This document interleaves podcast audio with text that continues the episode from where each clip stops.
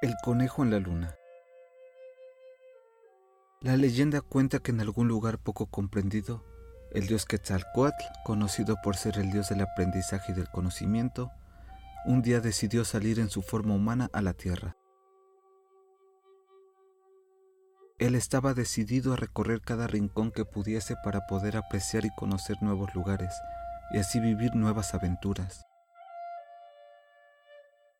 pues en esos tiempos, en nuestro mundo y el universo, ya existía el tiempo y el espacio, así como el día y la noche. En un principio los elementos y la naturaleza eran más puros y coloridos. En el mundo todo era más verde y más azul, más blanco y más café.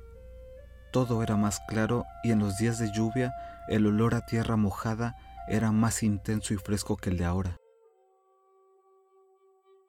Todo era diferente de lo que conocemos ahora.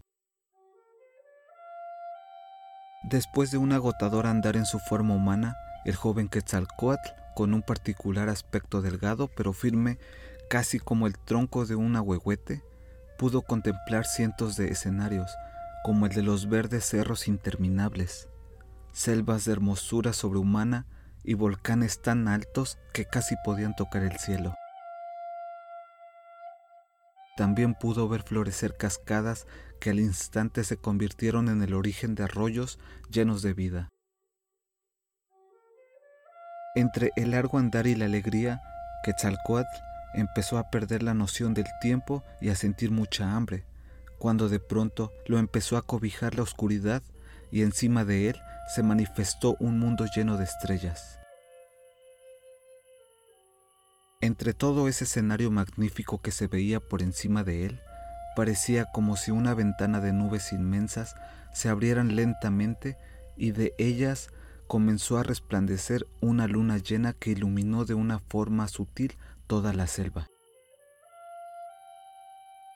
Entonces se sentó a descansar en lo que parecía un árbol muy viejo y sabio que acababa de caer a la orilla de su camino cuando de pronto vio a un conejito de pelaje gris que había salido a cenar. ¿Qué estás comiendo? le preguntó. Estoy comiendo zacate. ¿Quieres un poco? Gracias, pero no puedo quitarte tu comida. ¿Qué vas a hacer entonces? Aún no lo sé. Tal vez mi destino sea morir de hambre y de sed. El conejito, al escuchar eso, se acercó a Quetzalcoatl y le dijo, Mira, yo no soy más que un pequeño conejito, pero si tienes hambre y tienes que sobrevivir para seguir tu camino, cómeme. Estoy aquí.